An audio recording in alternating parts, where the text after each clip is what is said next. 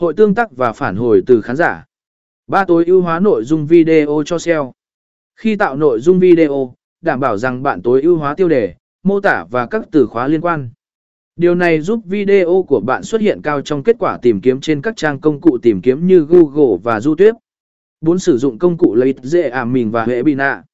Công cụ như Zoom, Facebook Live hay YouTube lấy dễ ảm giúp bạn kết nối với khán giả một cách nhanh chóng và dễ dàng. Bạn có thể tạo ra các buổi hệ bị nạ chất lượng cao để chia sẻ kiến thức và kinh nghiệm với khán giả của mình. 5. Tạo nội dung video sản phẩm và hướng dẫn. Nếu bạn tổ chức sự kiện liên quan đến sản phẩm hoặc dịch vụ, tạo video hướng dẫn và giới thiệu sản phẩm sẽ giúp tăng cường sự hiểu biết của người xem. Điều này tăng khả năng chuyển đổi và tăng cường uy tín của thương hiệu.